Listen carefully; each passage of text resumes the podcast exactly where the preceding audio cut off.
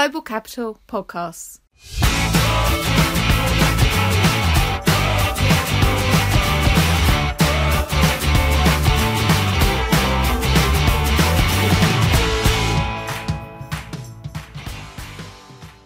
Hello and welcome to the Global Capital Podcast. I'm Ralph Sinclair and I'm the editor of Global Capital. And I'm John Hay, Corporate Finance and Sustainability Editor. And each week we bring you some of the most interesting stories from the uh, capital markets. And now, one story that's particularly caught our attention this week is the revival of the Salomon Brothers brand. Um, that's a story that we'll be talking to our People and Markets editor, Richard Metcalfe, in more detail about later. Um, most people in the markets today, and possibly beyond, will only really know Salomon Brothers from the industry Bible, Liar's Poker by Michael Lewis, the book that he wrote to dissuade people from uh, joining the securities industry, um, but has in fact become a how-to guide for for any any aspiring banker wanting to make his name. Salomon Brothers was a legendary 80s and 90s firm, and it was gobbled up by first Travelers Group and then Citi uh, in 1998. The brand disappeared in 2003. But like a lot of these sort of legendary names of the financial markets, it's lingered on, hasn't it, John? Well, um, it, it, it's lingered on in memory, and now um, uh, some very little known people have have re- revived it and are starting a new investment bank with the name.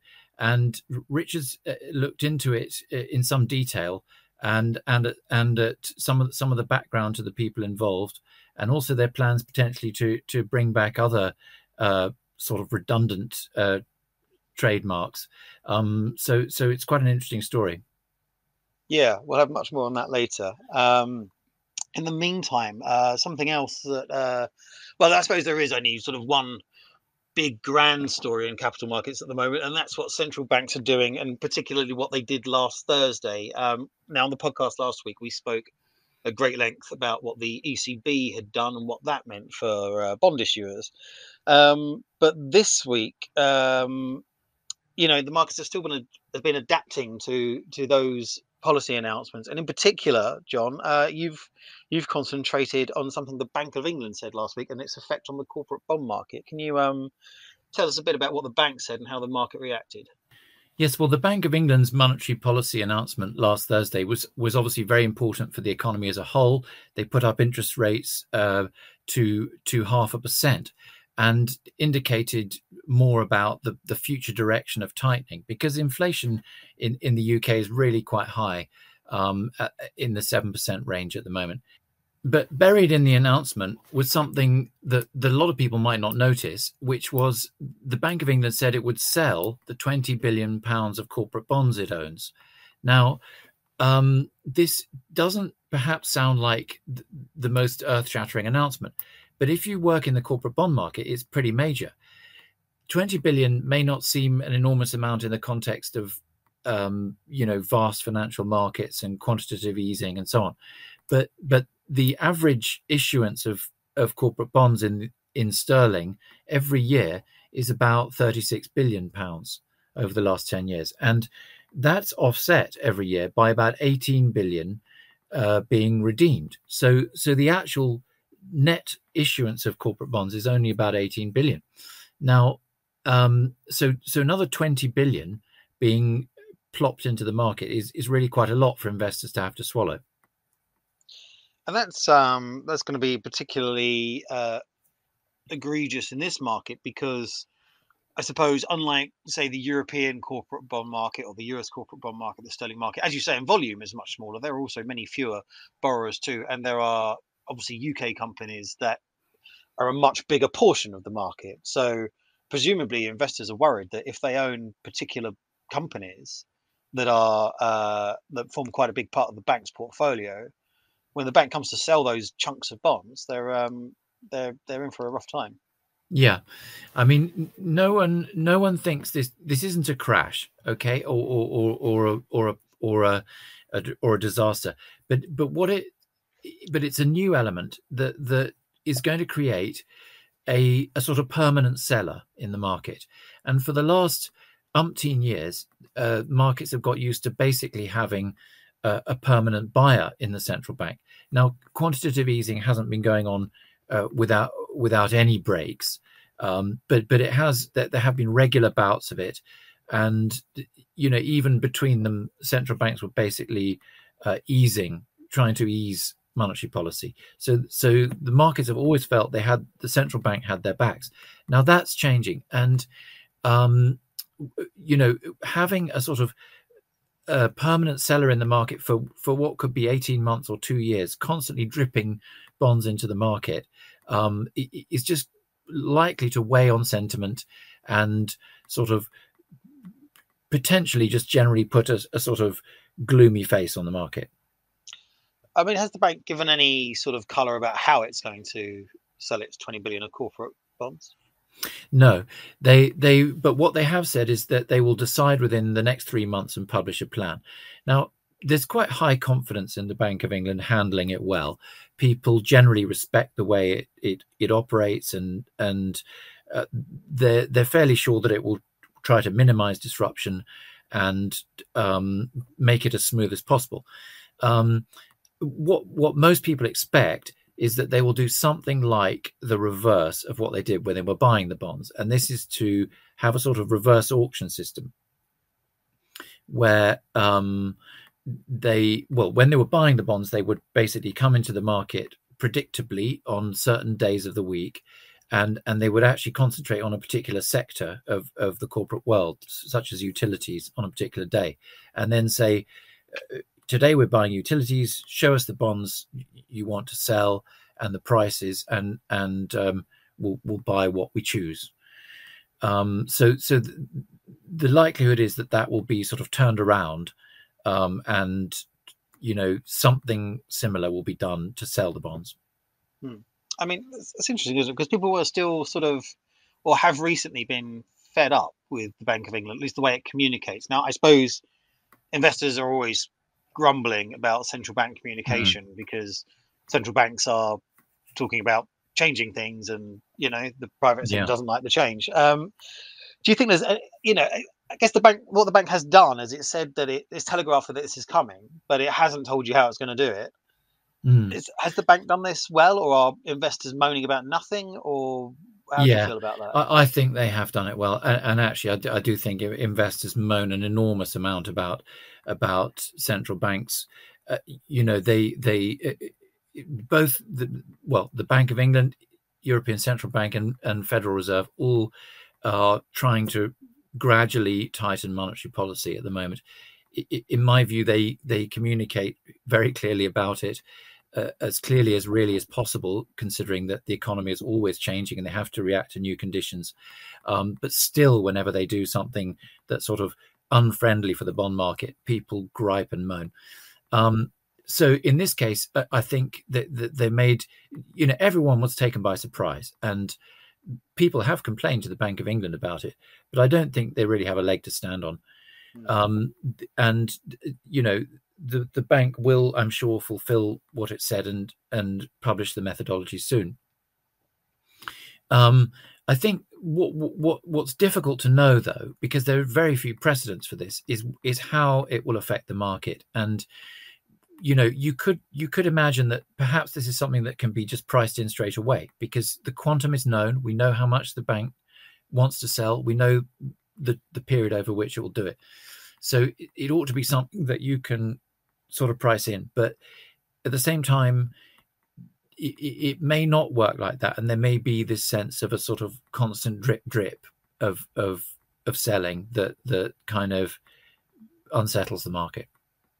Yeah, and I guess the other thing is, I mean, I don't know. To some extent, you just have to wonder if this is a bit like worrying about a sort of slightly leaky roof when there's a tsunami headed for the for the house. Um, you know, twenty billion pound of corporate bonds is a lot for the UK corporate market, but um, the bank owns 875 billion pounds worth of gilts, and it will unwind that at some point, presumably. Uh, that will surely have a far bigger effect on yeah, the underlying market. Absolutely, and and you know that, that that's uh, that's absolutely right, and and I mean, not only that, of course, the actual supply of corporate bonds does go up and down quite a lot in in in from year to year anyway, just due to you know whether companies want to borrow whether it's attractive for them. So it can vacillate between say 30 in the 30 billions and and the 50 area.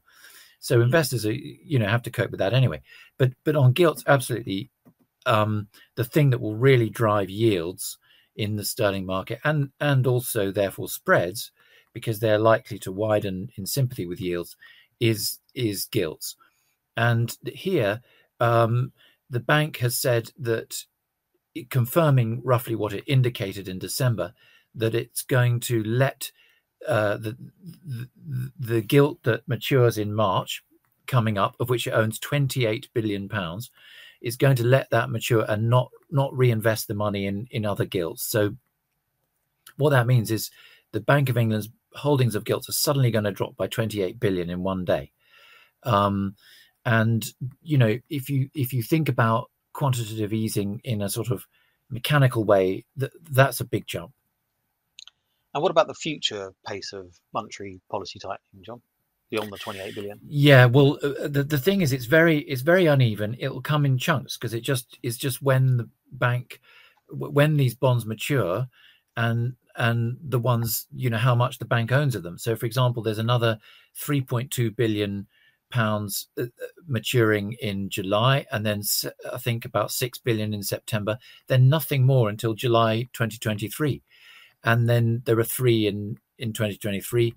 It, it goes up to 130 billion during the 2024-25 period. But although these are large amounts in in themselves, the the even more frightening prospect perhaps for the sterling market is what the bank has indicated it might do uh, if if it needs to tighten monetary policy even further, and that is once interest rates get to one percent, and they're at half a percent already, it will consider actively selling gilts into the market. And this perhaps could have the advantage of the, the flow of uh, gilts back into the into private hands being smoother than this very uneven pace that, that I've talked about. But um, on the other hand, having an active seller of gilts could be something that um, the market finds very hard to adjust to. Right, right. And I guess, you know, the big thing we've been talking about uh, this year so far is how the primary market, so where bond issuers looking to raise new debt, um, how they've been coping yeah. uh, with central bank decisions. Have there been any consequences so far in the UK corporate bond market? Well, well, the interesting thing is um, actually, uh, you know, the market the market freaked out on Thursday last week when when it was announced, and it was pretty bad uh, for a few days at the beginning of this week. But there have been two really good uh, new corporate bond issues uh, on one on Wednesday and one on Thursday.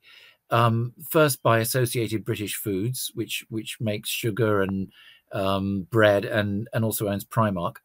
Um, and they issued a very successful bond that, that got good demand. And the following day, it was Severn Trent, the water company, um, which, which got an even bigger book of demand and priced at a, an even tighter new issue premium. So it does show that uh, perhaps, uh, you know, investors, th- though they may have qualms about the likely effects on the market of all this, it's not going to stop them buying paper when when when they when they see a good deal. Yeah, yeah.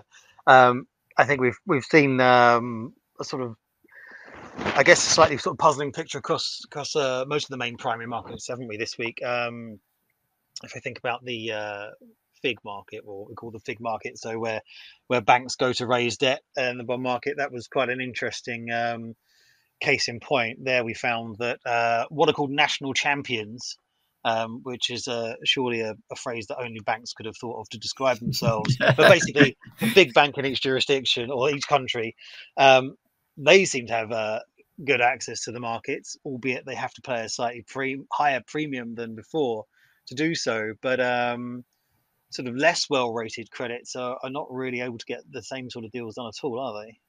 Yeah, there was a, a strong contrast this week. at ING um, from Holland uh, issued five billion of paper in euros, uh, about three billion of um, holding company bonds, which are in a way slightly subordinated, and and then two billion of covered bonds, which are secured.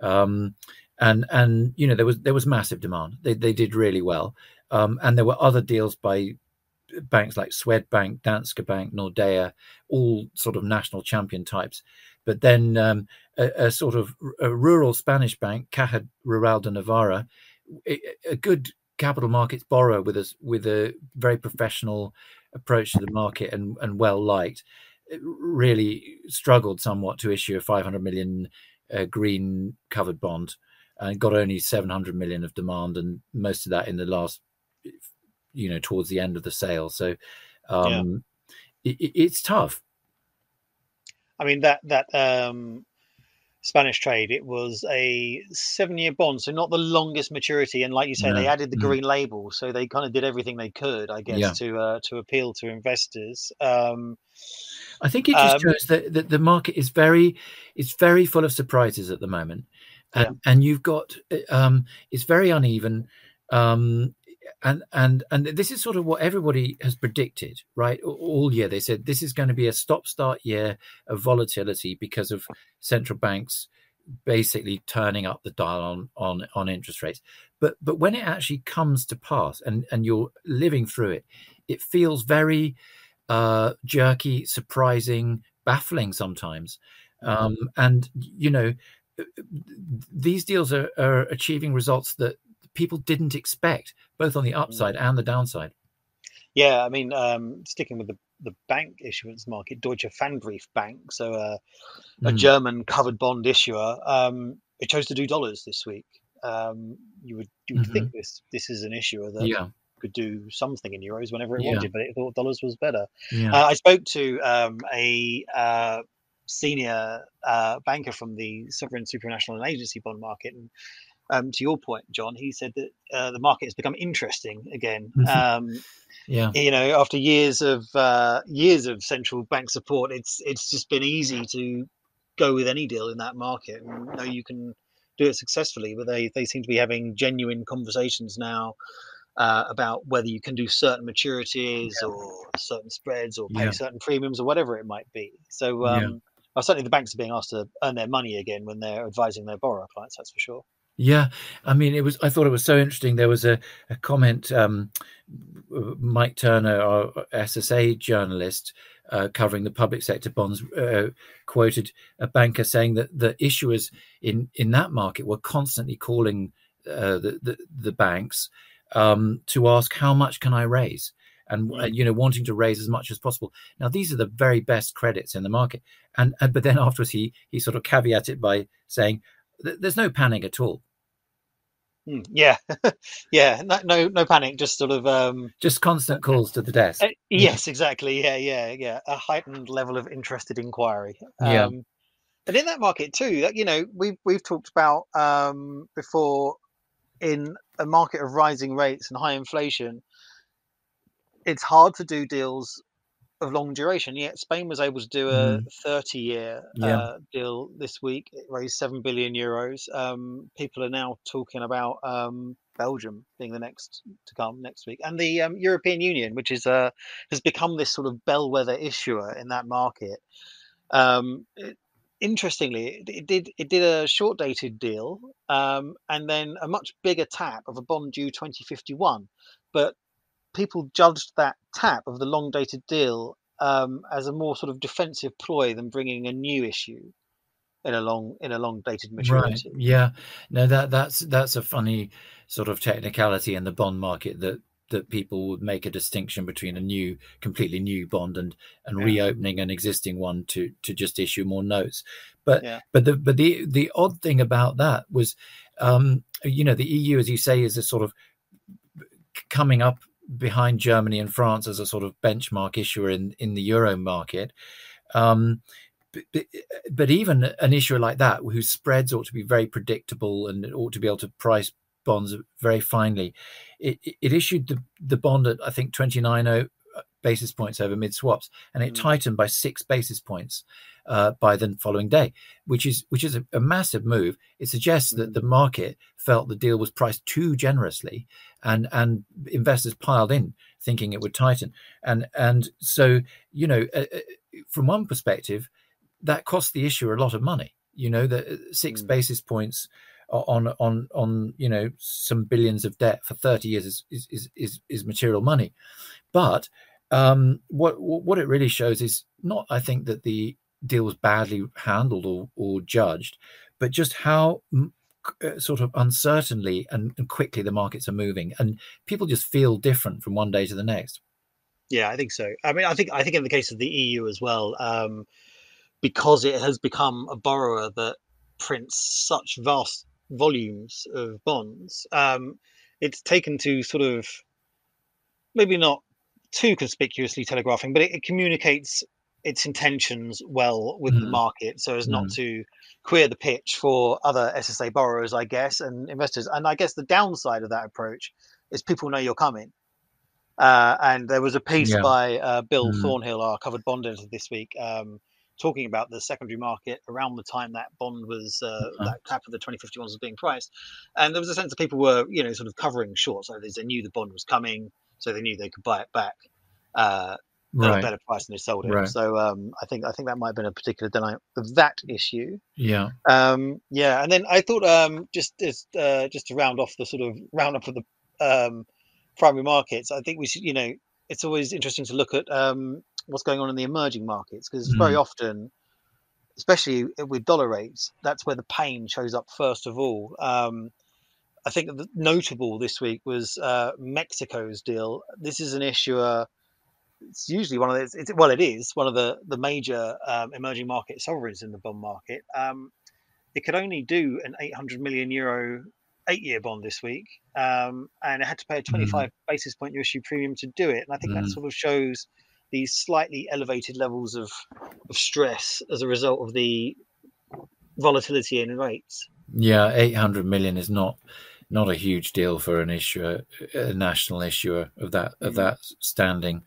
Um, yeah, I mean, em- emerging markets. I, th- I, think I think the mood is darker there. I mean, I, I have to say the, you know, um, classically it's emerging markets that suffer worst when interest rates rise, and especially dollar interest rates and you know, um, I mean, they're pretty used to it. They're used to dealing with it. They've seen it before, but nevertheless, um, it's it's not a not an easy outlook for them. But but but even there, um, it, it's interesting that the it's perhaps less um, less about sort of day to day swift changes in sentiment there but but i think investors are positioning very differently and um yeah. you know our, our article this week had showed very contrasting attitudes to the market by different fund managers yeah, that's right. Some um some are of the of the feeling that they shouldn't wait. You know, uh, they yeah. they shouldn't wait for things to deteriorate and get worse, and that you just have to sort of well that you should take the elevated premiums now. Um, you know that they see it as a buying opportunity to buy things cheap. Um, yeah, yeah. And, they, and you know these are big big portfolio managers in this market, whereas like you say, others take the view that you're kind of catching a falling knife, and um, you know what might look cheap now will be even cheaper in the future is that if things get worse yeah absolutely and i thought there was there was an interesting comment from the head of emerging market corporate bonds at, at a large us fund who said uh, and it, it, it points out it's not just it's not just about the maths it's also about the the the personal time and attention and mm. and sort of mental labor you've got to do because he, he said you know fixed income's under pressure all I want to do is look after my portfolio. He's he's thinking about you know there's this big sell off coming. How am I going to position my portfolio to be ready for it? And he just doesn't have time to think about um, new issues, particularly at the moment. And mm. and it's the same. It, actually, that's rather like the sort of thing we've been hearing in the equity market, another high risk, uh, high risk investment market where people are just sort of um, not very keen to look at new issues because they're just thinking, can I get my house in order? Yeah, I mean, it, it tells you, doesn't it, that they just don't think these things are coming cheap enough. Yeah. Um, I, maybe maybe the right level of cheapness is unrealistic for these issuers to pay. Um, but yeah, evidently, if big big portfolio managers don't think it's worth their time uh, for the premium that's being offered, then um, issuers will have a harder time still. Yeah, and actually on that, when the um one one of the things that we're going to start to see, and that that, that was mentioned this week in in emerging markets, is that for some borrowers, when when they issue their new bonds, they're now going to be coming at at yields that are above what the what the average is that that the borrower has on all of its debt, and this is something that hasn't really happened uh, for years because interest rates generally have been coming down, spreads have been mostly mostly tightening. So and, and even at times sometimes when the market widened in spread because yields had fallen, borrowers could still come to the market and, and actually reduce their cost of debt. Now, when interest rates turn fundamentally and and more than a little, that's going to stop. And and it, with each new refinancing, borrowers are going to be sort of raising their average cost of debt, and and that's a, a sort of pain that I think we're only just beginning to see. Yeah, yeah, it's uh, interesting times ahead, that's for sure. Um, well, speaking of things that uh, haven't happened for years, um, as we mentioned earlier, we spoke to Richard Metcalfe this week about the revival of Salomon Brothers.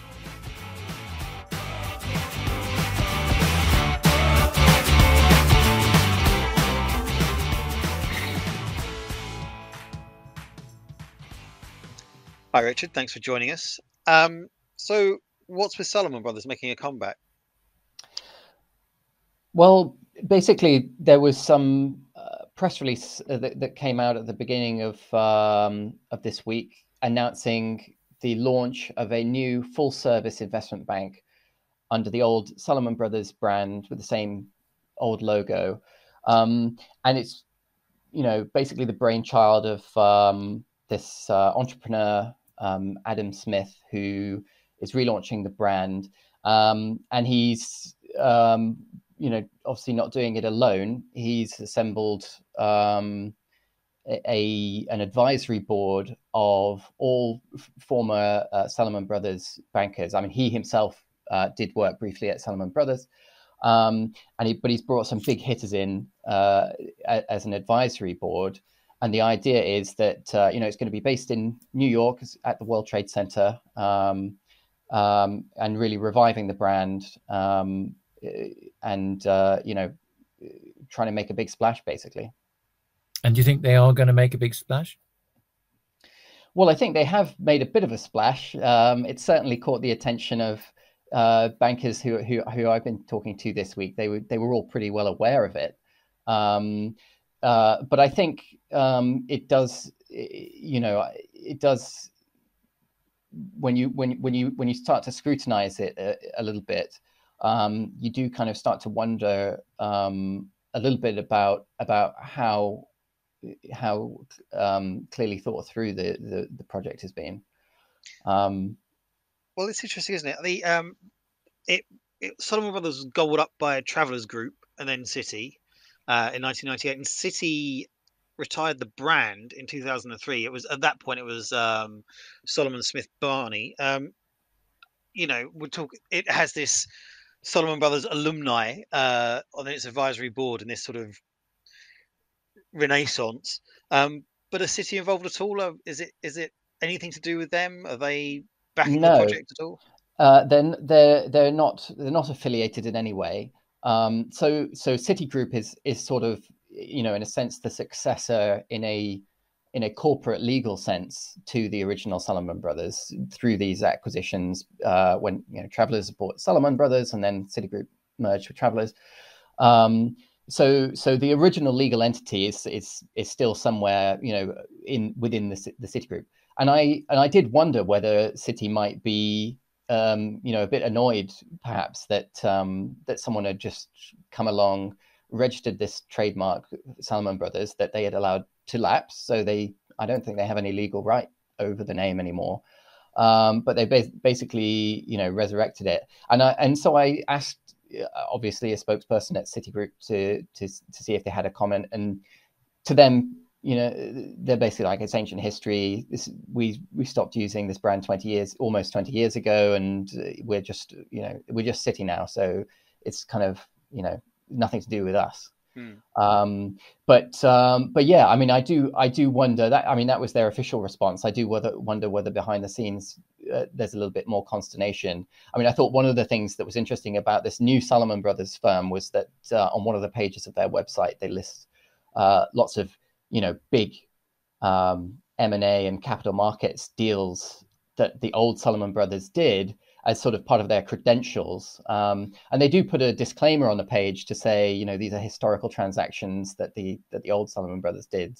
Um, uh, but they kind of justify it by saying some of the bankers who were involved with us did, you know, were around at Salomon Brothers when those when those deals take place, presumably referring to this advisory board. So, right, what right. kind of investment banking are they actually going to do, and have they got have, have they got have they got a business? Um, it's a little bit difficult to tell at the moment. I mean, I did speak to the to the founder, um, Adam Smith, um, and he stressed to me that it was at very early stages.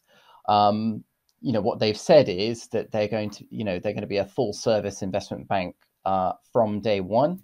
Um, and they've, you know, they've got pages on their website referring to things like sales and trading and asset management and um, syndicate. Uh, so the the the appearance is certainly of a of an investment bank. I mean, I did try to to look in a little bit to whether they actually had the uh, regulatory uh, requirements to to to act as a broker dealer, um, and I wasn't really able to establish that they had done that. Um, although they they insist that they're licensed to offer securities in New York State. Um, so um, I'm certainly not aware of any business that they've that they've already done or any clients that they've got. Um, and have but, they got? How are they going to operate then? Well, well, they they. I mean, that remains to be seen. They, but they, they say that they're in talks with hundreds of um, Salomon Brothers alumni, some of whom, um, you know, they say are interested in in in participating in the in the project, po- possibly even being clients of the new firm. Um, and they're also reaching out to boutique investment banks uh, that already exist um, to to see if they want to actually join and, and be a part of the project by by sort of joining what they're calling an alliance or a, a you know a partnership of practices. It's um, like a WeWork for boutique investment banks that analogy hadn't occurred to me, but I mean, kind of. Um, or a franchise like McDonald's or something like that. Right. Know? Yeah. I suppose if you're a, a, small boutique and you know it's three guys in a room who eat what they kill, um, maybe having Salomon Brothers on your business card is uh, I don't know. It's gonna it's gonna help. I don't know. Um, has, has anything like this happened before? Uh, well, actually, it's funny you should say that because it wasn't. Um, it, it was more of a brokerage, but uh, but something very similar to this has happened before. About ten years ago, um, a, a, a, famous old brokerage brand, EF Hutton, was revived by a former by t- two former EF Hutton employees, um, uh, and they sort of relaunched it. The the old name had gone defunct, and they'd registered a trademark, um, including for the um, very well known slogan of the of the original firm, which I think was something like "EF Hutton listens" or something. Can't remember the exact wording, but but uh, but yeah. So th- so this has happened before, and uh, uh, that partic- that attempt um, ultimately didn't didn't. I would say it didn't didn't really succeed. Um, um, the, the, company ended up being restructured in in 2019. Um, and that brand is now held by uh, actually a boutique investment bank um, that you which could now turn out to be part of Salomon Brothers. Well, I think having, no, having confusing in, it, Ralph. having invested in the EF Hutton name, I don't think they're going to change horses at this point. And they seem to be doing, you know, that that firm is at least doing some business. They they were the sole book runner on um, on, on this the uh, special purpose acquisition vehicle of uh, Donald Trump's social media um, company, uh, Digital World Acquisitions Corporation. That was so. So they're they're still in. Yeah, EF Hutton. That particular in EF Hutton, it's quite confusing because these trademarks just kind of seem to pass around from one company to another, mm. um, and it it almost seems to undermine the entire point of a trademark, which is to establish, you know, um, a history of trading under one name. Um, is there any connection between the EF Hutton um, project and um, and the Salomon one? Yes, there is. Um, I did a bit of digging in the uh, US Patents and Trademarks Office website, um, and I found that before the Salomon Brothers trademark was um, was owned by the this entrepreneur um, Adam Smith, it had been registered um, just in 2020 by a company called Dominant Brands um, LLC, which is a which is a company based in in Queens um, in New York City. And looking into it a little bit further, I, I, was curious whether this company held any other trademarks, and it turns out that they did. Um, and one of them was E.F. Hutton, uh, or or historically they they had owned the E.F. Hutton uh, trademark. Um, and it turned out to be a, a company who, whose principal was listed as um, Christopher Daniels, and Christopher Daniels was actually the one of the two employees that that resurrected the EF Hutton brand uh, back in 2012, and he actually was the CEO and CFO. Well, he was the CEO and um, of of uh, of EF Hutton Americas uh, uh, until you know when it was going through this restructuring in 2019. So it seems like he went on to then um, you know resurrect the Salomon Brothers trademark um, application that, that he had lodged. Uh, and then at some point it got transferred to um, to Adam Smith. This sounds like a good way to polish a CV. Um, certainly, I, I, think I might, you know, fuel inject my career by uh, resurrecting a storied uh, city or Wall Street name and naming myself CEO or president of it, and then doing that a few times. Um, well, perhaps so, uh, Euroweek, the former former name well, of Global Capital. indeed, indeed, revive those glory days. Um, yeah, certainly the idea of only coming to work on a Thursday and writing a couple of stories once a week sounds sounds brilliant. I'm, I'm, I'm up for that.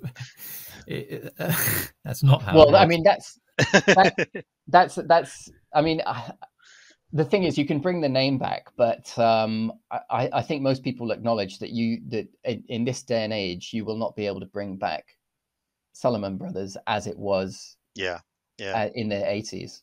Well, so well, I mean, you can't smoke on the trading floor for one thing, um, so that's out. Um, but but who's next? Uh, is, is Lehman Brothers coming back?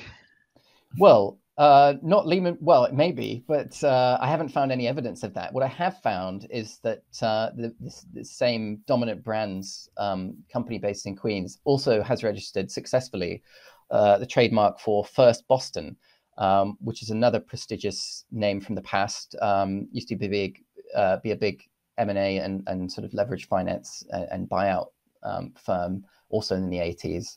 Um, and so um, yeah, I actually managed to track down. They've actually got a placeholder website, um, firstboston.net, uh, where it just says coming soon. Um, so, so I think that's probably got a good chance of being of being the next the next one to make a comeback.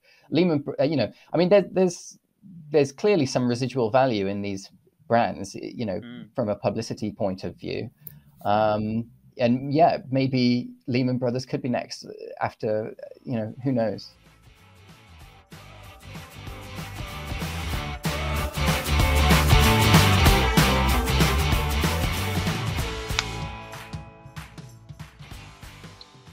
And there's a lot more colour on what is already a very colourful story over on globalcapital.com. So be sure to go there to read more about the revival of Salomon Brothers. It only remains for me to thank John and Richard for joining me to record the podcast and to thank Gerald Hayes, our producer, for putting it all together.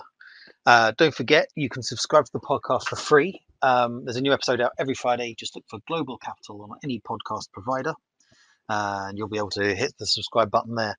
Do get in touch too. Email us at uh, podcast at globalcapital.com uh, if there's anything you'd like us to cover that we haven't discussed already, or if you've got any feedback on what we have talked about, we'd love to hear from you. So it only remains for me to thank you for listening and to join, urge you, urge you to join us again next week for the latest Global Capital podcast. Thank you. Goodbye.